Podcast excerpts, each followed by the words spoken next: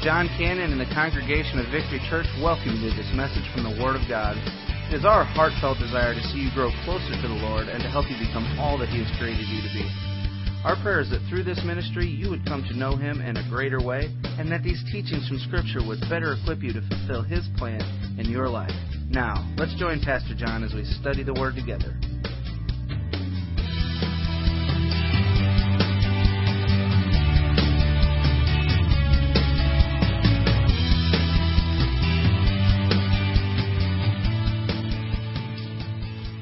All right, if you will, take your Bibles and turn to Luke chapter 2 and verse number 52. I'm going to continue these series that I've been preaching, talking about balancing uh, or the balanced life. In Luke chapter 2 and verse number 52, this is our key passage of Scripture. And it says this And Jesus increased in wisdom and stature and in favor with God and with people. Jesus increased in wisdom and stature and in favor with God and with people. Let us pray. Father, we thank you for this time we have to come together as a church family and to worship you in spirit and in truth. And God, right now, we, we need you. We need you to speak to our hearts and to illuminate the Word of God that you would give us divine spiritual insight that only comes from you. I pray, dear God, that you would speak to our hearts and grow us in our spiritual life. Help us to become who you'd have us to be in, in Christ Jesus. And Father, if there's one here today that does not know you as their Lord and as their Savior, maybe their spiritual life, they're cold and indifferent towards you.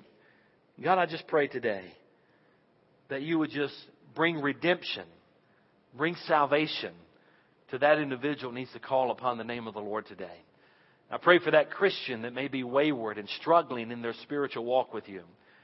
God, that today you would bring that prodigal home, that you would restore them into a right fellowship with you. And Father, we ask your blessings on the preaching and the reading of your word today.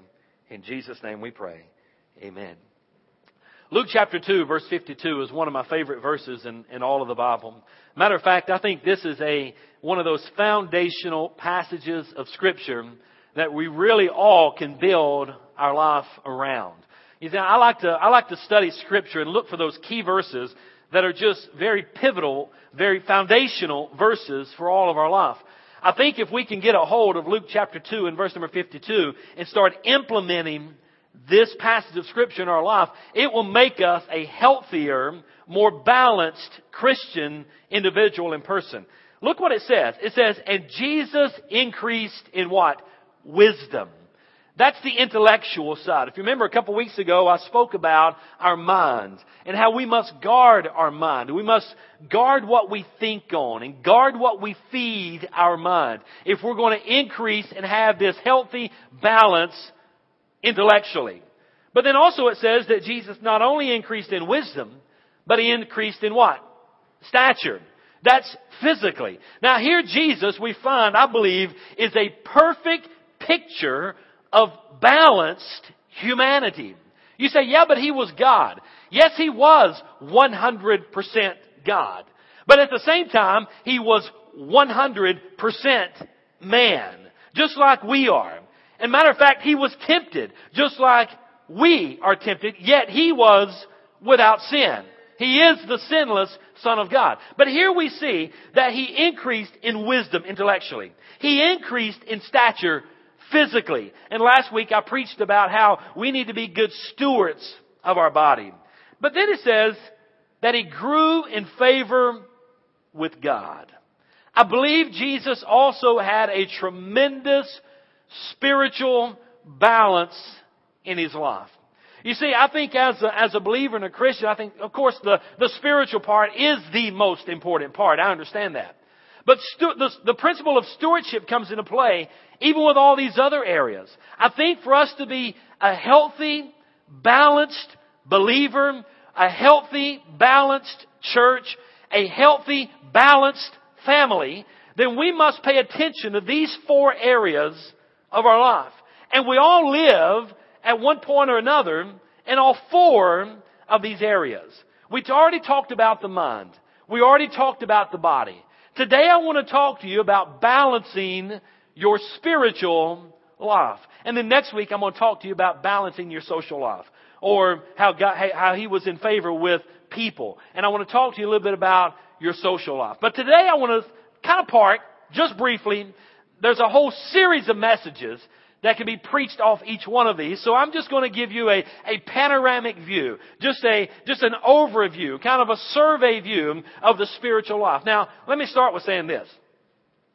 If we're going to balance our spiritual life, that starts with a personal relationship with the Lord Jesus Christ. That's where it begins. Right?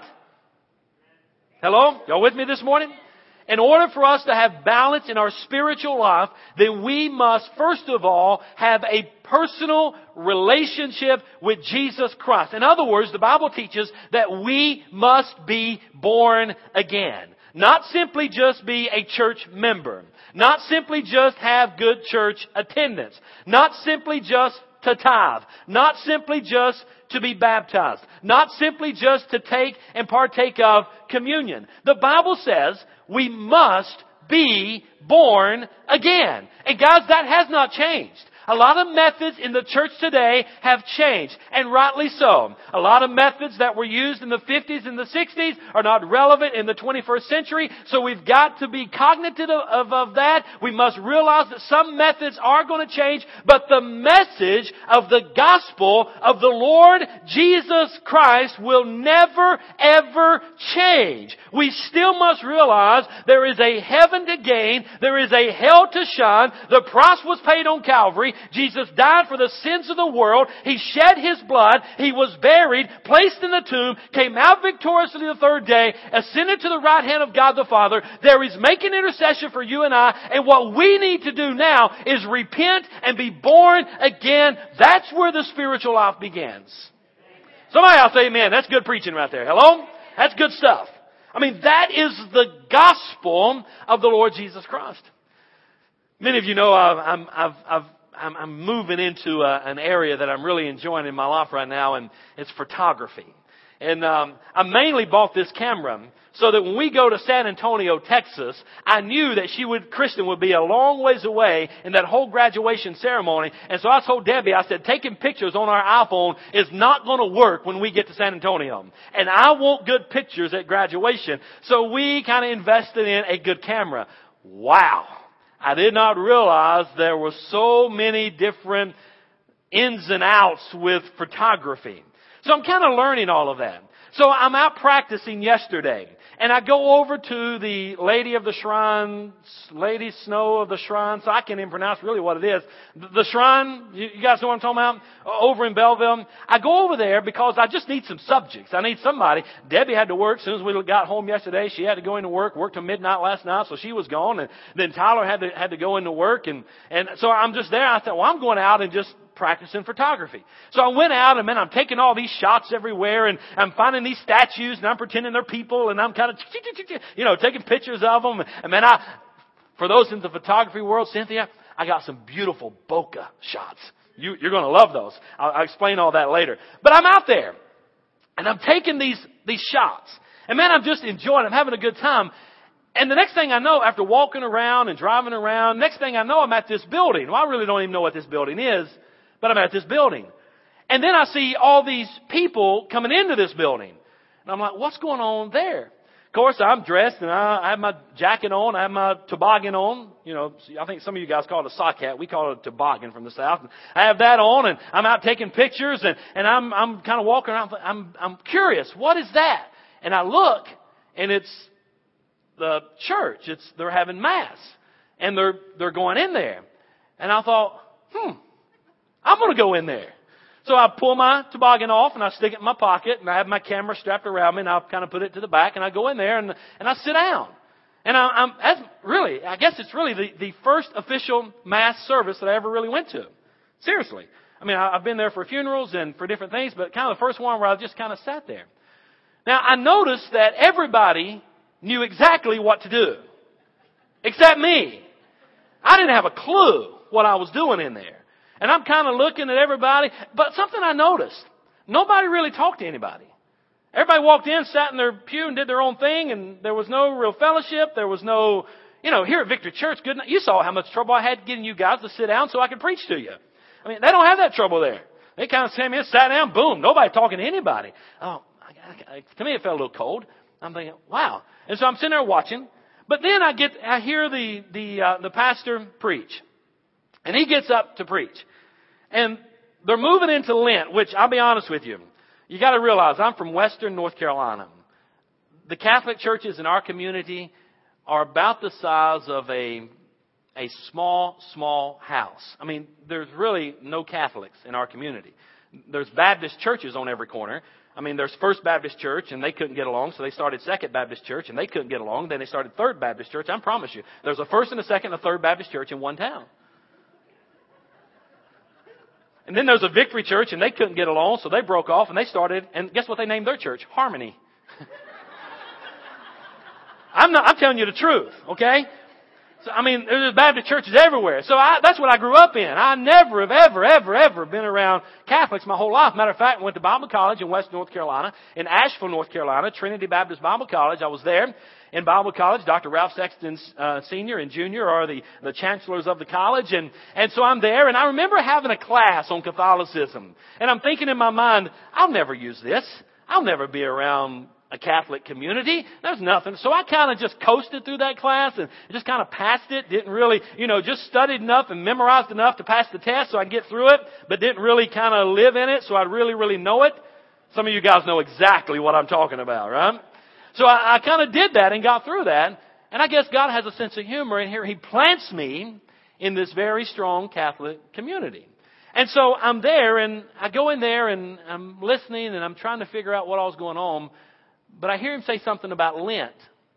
And, and I promise you, I never really knew anything about Lent until I moved here. I promise you. In 1999, I was introduced to Lent and to Ash Wednesday. I didn't know about any of those, and I, I got a, you know some stories about that, and I, I didn't know anything about that. And so I go in there and I hear him talking about Lent. But, but one thing, now he really preached a, really a, a good message. He was preaching the gospel and he really did a good job with the gospel of Jesus Christ and really, really unpacked uh, the death and the burial and the resurrection of Jesus in a, in a very good way. But I guess here's where I kind of differed with him a little bit.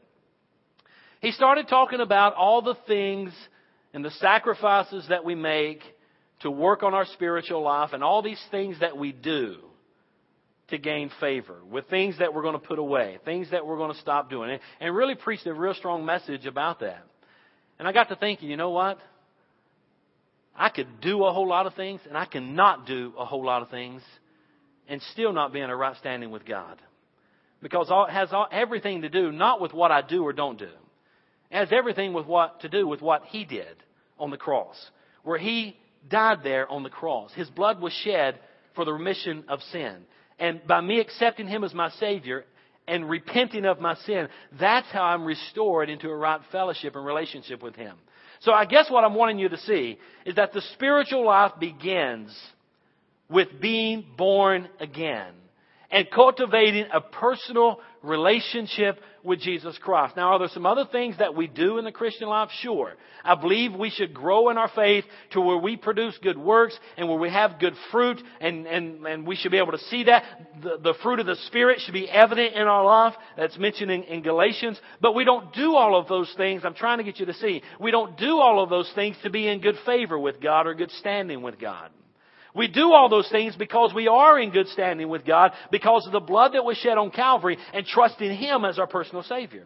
So I just want you to have a good understanding of where the spiritual life begins. Now if we're going to be in favor with God, we, church, must be born again. Not simply be a good person. Not stay away from some things or do some things. It's not a legalistic uh, salvation here. It's, it's really when we realize that Jesus did it all on Calvary, we repent, we're born again, we trust in Him as our personal Lord and Savior. That's where the spiritual life begins. That's where we get in good favor with God. Am I making myself clear? I know I've kind of talked all the way around that, but I want you to have a good understanding of that. Because there's a lot of people that do not have a good understanding of that. I mean, they're still trying to prove to themselves and everybody else and even to God how they can be in good favor with God by doing or not doing something. Listen guys, it's not about what you do and don't do. Understand that. Hello? Hello? And I know in Christianity, and I know in Baptist churches, there's a lot of self-righteous Pharisees that walk around our churches. That say you've got to do this and you've got to do that to be. No, it starts at the base level of realizing, hey, I'm a sinner. Right? And God forgive me and I'm pleading for your mercy and for your forgiveness.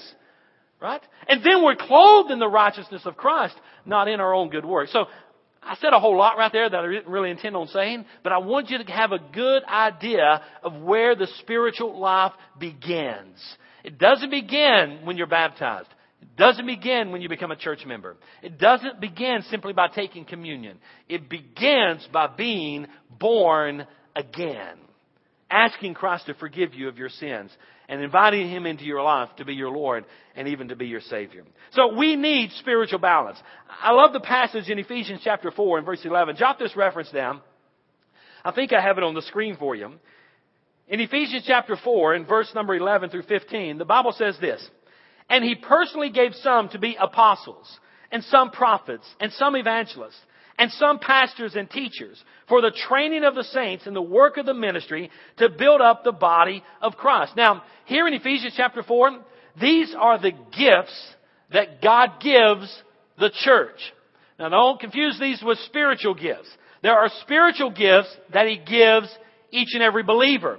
But in Ephesians 4:11 and following, these are the gifts that God gives the local church. And look what it says in verse number 11. And he personally gave some to be apostles and prophets and evangelists and pastors and teachers. Okay? Those are gifts to the church. What is their purpose? What is the purpose of the pastor? It says in verse 12, for the training of the saints in the work of ministry to build up the body of Christ.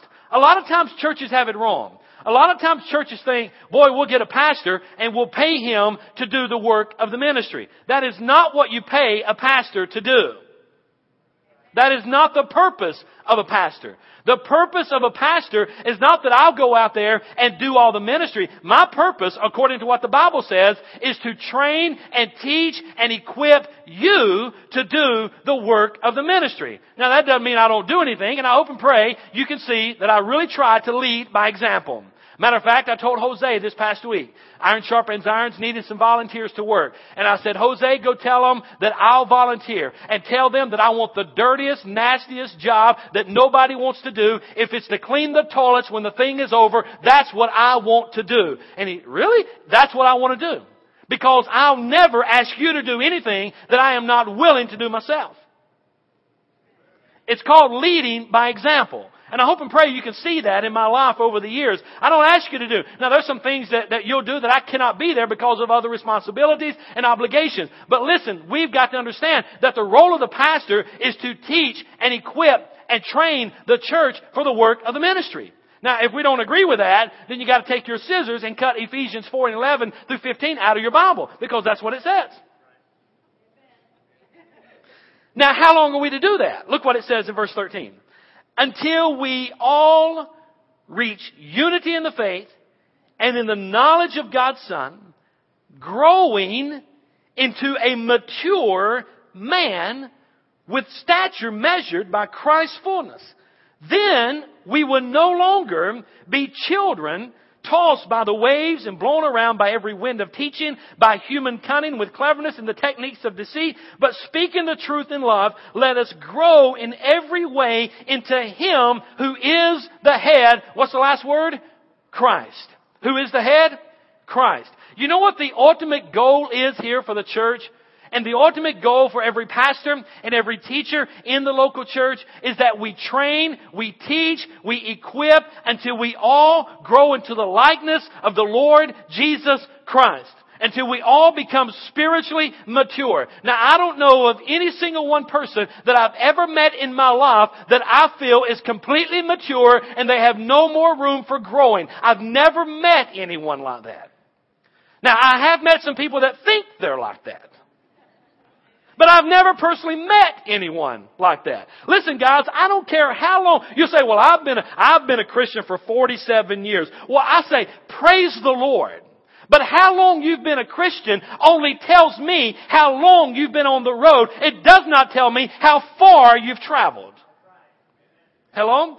We all have growing to do in our spiritual life. And the Bible says that Jesus increased in favor with God. He increased spiritually. So write this down in your notes. What is spiritual maturity? What is spiritual maturity? That's the question. The answer is becoming like Christ. That's the answer. Becoming like Christ. In our actions, get this, in our reactions. In the way we treat people, in the things we do, in the way that we love. Matter of fact, go over to the book of Galatians, you can read about the fruits of the Spirit and see if those are evident in your life and how they ought to abound more and more. And we should be like a fruit tree that's just groped with, with the fruits of the Spirit just hanging off of us.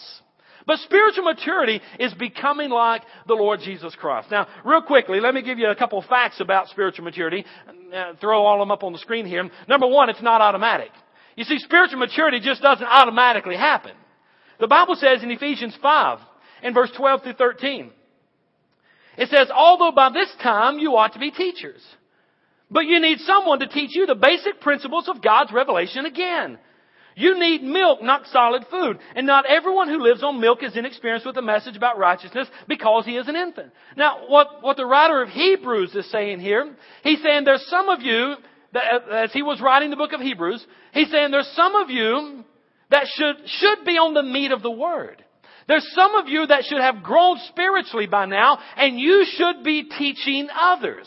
He said, but there you are, still on the bottom. There you are, still on the milk. Now they had been in the church a long time. So my point I want you to see is that spiritual maturity, it's not automatic.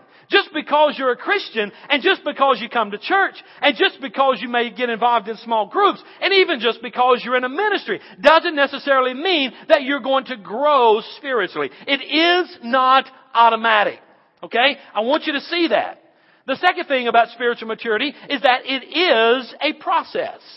To grow in our faith, to grow in spiritual maturity, to grow to where we become more like Christ in our actions and our reactions, it, my friends, is a process.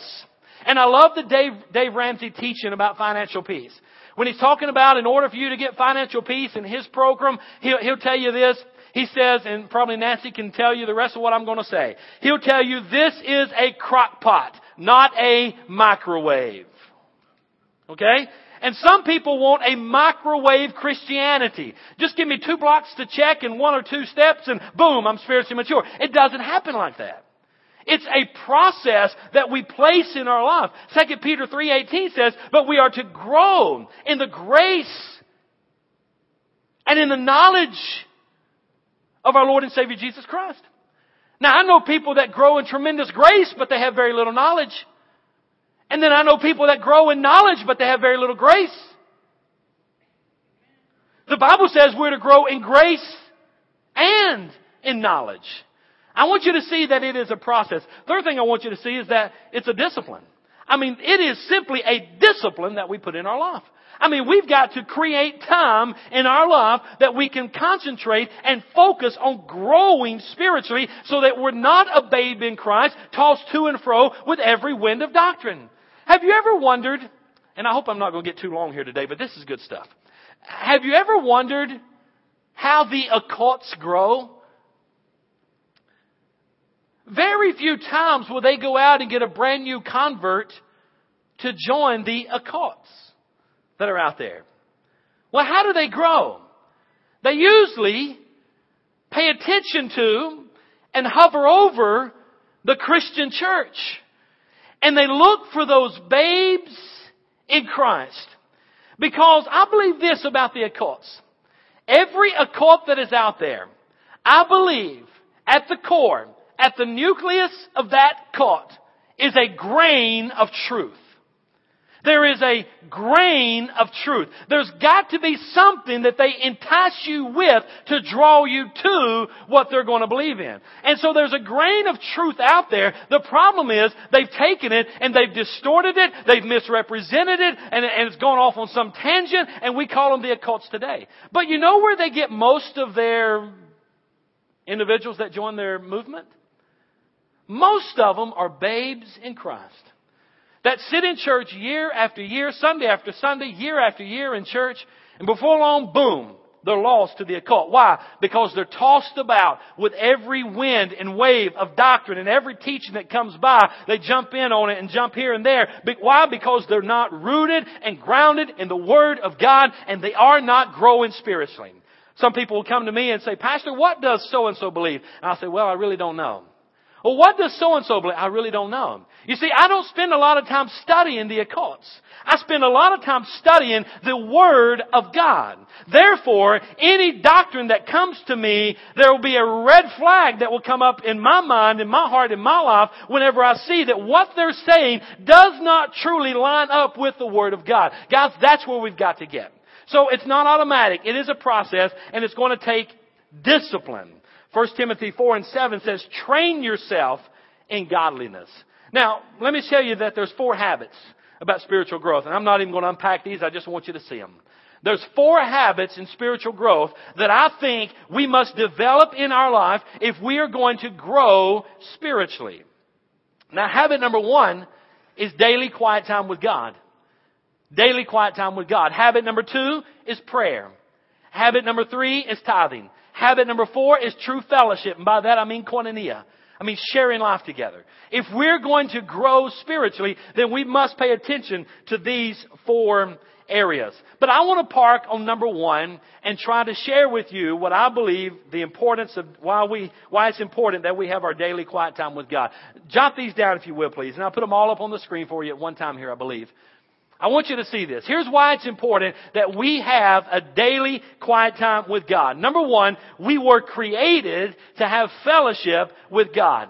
Every single one of us. Every single one of us were created. The Bible says in Revelation 3.20 that the Lord, the Bible says that Jesus says, Behold, I stand at the door and knock. If any man will open up his heart's door, I will come in and sup with him and he with me. I mean, we were simply created to have fellowship with a holy God. You think about Adam and Eve before the fall. The Bible says, think about this if you will. The Bible says in the cool of the evening that God would come down and walk and spend time with Adam and with Eve. Think about the fellowship that they had. Guys, every single one of us were created to have that fellowship with God. But because of the fall, obviously, we've been separated. So that's why I believe that daily quiet time with God is essential so that we have, because we've been created. Secondly, Jesus died. He died to make a relationship with God possible. The Bible says in 1 Corinthians 1 and 9 says, God is faithful and you were called by Him into fellowship through and by His Son, through the Lord Jesus Christ. A third reason why I think we ought to have daily quiet time with God is because personal time with God was Jesus' source of strength. You read numerous times, Mark 135 and other passages of scripture, where it says that Jesus would oftentimes separate himself and go away from the crowd, go away from his disciples, just so he could have that daily quiet time with God. So guys, if we're going to grow in our faith, if we're going to grow spiritually, we must have daily quiet time with God. And then, of course, number four here is that every person who has ever been effective in service for God developed this habit of a daily quiet time with God. Men like Abraham, men like uh, Moses, men like David, men like Paul. All through the Bible, you can see these were men that made a high priority of spending time with God. And then obviously, number five, I don't think you can be a healthy Christian without daily quiet time with the Lord. I just don't think you can be. And Matthew 4 4 says, But he answered, it is written, man must not live by bread alone, but by every word that proceeds out of the mouth of God. Guys, we must have that daily quiet time with the Lord. So I'm just unpacking habit number one for you. Actually, uh, class 201 is this Wednesday evening, and in that we'll unpack more and more. This is a precursor, if you will, to class 201. They're going to unpack a lot more about these habits that we need to establish in our life. But I want to deal with how to begin it. let me share with you five ways, real quickly, that I think we can begin a daily quiet time with God. That's my goal in this message today. That you will leave here and you will establish and build into your life a daily quiet time with the Lord. And five things that we must do. Number one, we need to select a specific time. Every single day, you need to select a specific time that you can just be with the Lord. Now, however your schedule is, that's going to be between you and God. Personally, I almost think now there's two times really that work best for me. Either early in the morning or late in the evening is my best times to really just get alone with God. But you've got to decide for yourself. But we need to find a time. The Bible says in Mark 1:35, it says very early in the morning while it was dark he got up and went out and made his way to a deserted place and he was praying there speaking about Jesus. So Jesus got up very early in the morning, Mark 1:35, and went out to pray. But we must find that time in our life. The second thing, not only have us select a specific time, but choose a special place. You see, there's something, I don't know, there's something just holy and reverent if you can just return to that same place every day. It just builds routine into your life. And I think it will help you in your daily quiet time with the Lord. Now, you can have that anywhere, obviously. But there's something about a special place where you can just get alone with God. One of Jesus' special places was out at the Mount of Olives. The Bible says in Luke 22 and 39 that he went out and made his way as usual, as usual, to the Mount of Olives. Oftentimes you'll read that Jesus went there. And he went there to get along with God. We could just pray and talk to the Lord. Third thing we need to do is gather the resources that we need. I mean, just gather the resources, whether that be a, a Bible and a notebook and a song book or whatever. You may have all that on a on an iPad or a, a Kindle Fire or your iPhone and or your laptop or whatever. Uh, it, it may just be the old conventional way of getting a leather-bound book and a notebook and a pencil. Uh, whatever works for you. But you must gather your resources as you go to this place. Gather your resources that you'll need. Number four, you must begin with the right attitude. And I think this is important. When you're getting into that daily quiet time with the Lord, have the right attitude. And what I mean by that, first and foremost, there must be a spirit of reverence. Listen, we are, we are setting apart some time that we can meet with a holy God. And we need to be reverent about it. The Bible says in Psalm 46 and 10, it says, Be still and know that I am God. Be still and know that I am God. So have a spirit of reverence. Also, I like to go in there with a spirit of expectancy. Man, I'm just expecting to meet with God. Amen? I'm expecting to hear from Him today. I'm expecting to fellowship and commune and worship and talk with God today. And Psalm 119 and 18 says, Open my eyes so that I may contemplate wonderful things from your instruction. In other words, the psalmist was praying that as he's reading the Word of God, that the Holy Spirit of God that lives within us, which by the way is the author of the book, would illuminate the passage so that we would have understanding of the Word of God. We need to expect to meet with God. And then I think there needs to be obedience. Because you see, when you get along with God and you start talking with the Lord and fellowshipping with Him and communing with Him, He may say, you know what, here's what I want you to do. And we need to have a spirit of obedience. So right attitude is very important. And then number five, here's a simple plan for you. And all this can be done in about 15 minutes or so. You take as long or as little as you need, but here's your 15 minute little daily time with the Lord. Relax. Man, that's important. You can't rush this time. You can't just run in there and say, okay, God, show up, I got to go, and run out. You got to get in there at that time and relax. Hello? When I'm in my daily quiet time, my phone is off, with the exception of my daughter being in San Antonio right now. but my phone is off. If there's times, a lot of times you may not be able to get a hold of me, there's often times through the day that I turn it off. When I'm in prayer, when I'm in Bible study, when I'm getting along with God, those disturbances can hinder that. And I think that's important. So we've got to have that time to relax. Be still. Slow down. Prepare your heart. And then read a passage of Scripture. Reflect on a verse of Scripture. Record what God has said and what He's doing in your life. Then make your requests and your petitions known to the Lord. One of the greatest tools that we give you, and this is free, and just because it's free to you doesn't mean it doesn't cost. These, this is very expensive literature. But we think it's one of the wisest investments that we can make as a church to help you grow in your faith. This is a tremendous devotional study every single day. I would encourage you to open it up, go with our D6 theme of the week, and Monday, Tuesday, Wednesday, Thursday, Friday, there's a devotion in there. There's scripture to read at the very beginning, So read that passage of Scripture. There's a little devotional thought to go along with it. And then there's a fact down at the bottom that you want to try to implement into your life. This is one of the greatest devotional magazines that we've ever supplied for you. Many people call me, send emails, Pastor, I need a good devotional magazine. What would you recommend? We give it to you free. You know what? You know how we could probably raise the value of this in your life if we charged you for it? We really could. Sometimes when you give something away and it's free, you just know, oh, that's, that's just that free book they give us, no value. But if I charge you ten, fifteen dollars for this, you say, man, I paid ten, fifteen dollars for that. I better read it. Isn't it crazy how we think? You know, I just spoke the truth right there, didn't I? So next month, our new quarter starts in March. These will be fifteen. Actually, let's do fourteen ninety nine, and we can set that up in three easy installments. Okay? no, they're going to be free, but it's still one of the greatest devotional magazines that you could ever read every single day. The cool thing about it is your kids are studying this together as a family whenever they come to church on Sunday. You're all studying the same thing every single week. Guys, we must put some disciplines in our life. You're not going to grow spiritually just because you come to church on Sunday. It's a good start. It's a good thing to do. But it's more than that. You must have some disciplines in your life.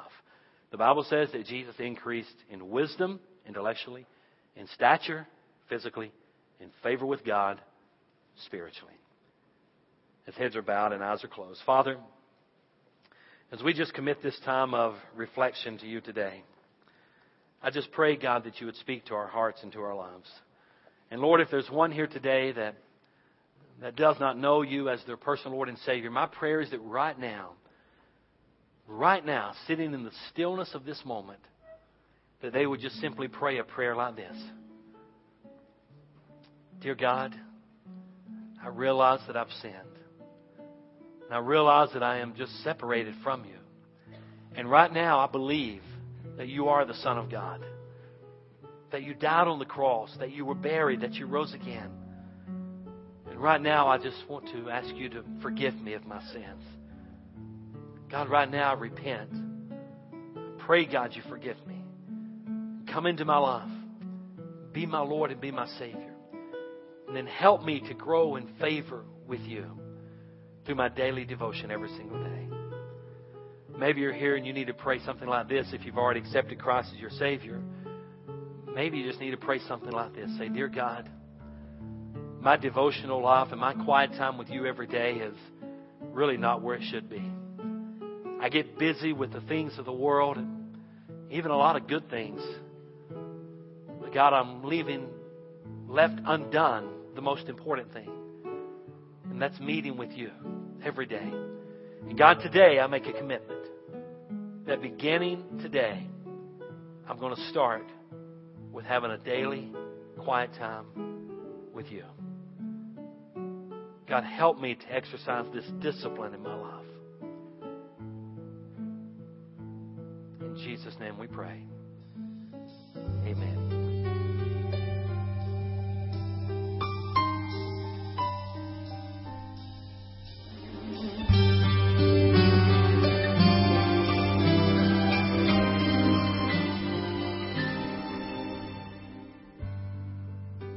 Thank you for joining us for this message from the Word of God. We know that the truth you have just heard will change your life if you believe it and intentionally apply it. If you need someone to pray with, or maybe you just want someone to talk to, please call us at 618 622 9360. That's 618 622 9360. Or you can email us at victory at victorychurchonline.net. That's victory at victorychurchonline.net. If you're interested in obtaining more teaching materials or if you'd like to partner with us in this ministry, please contact us.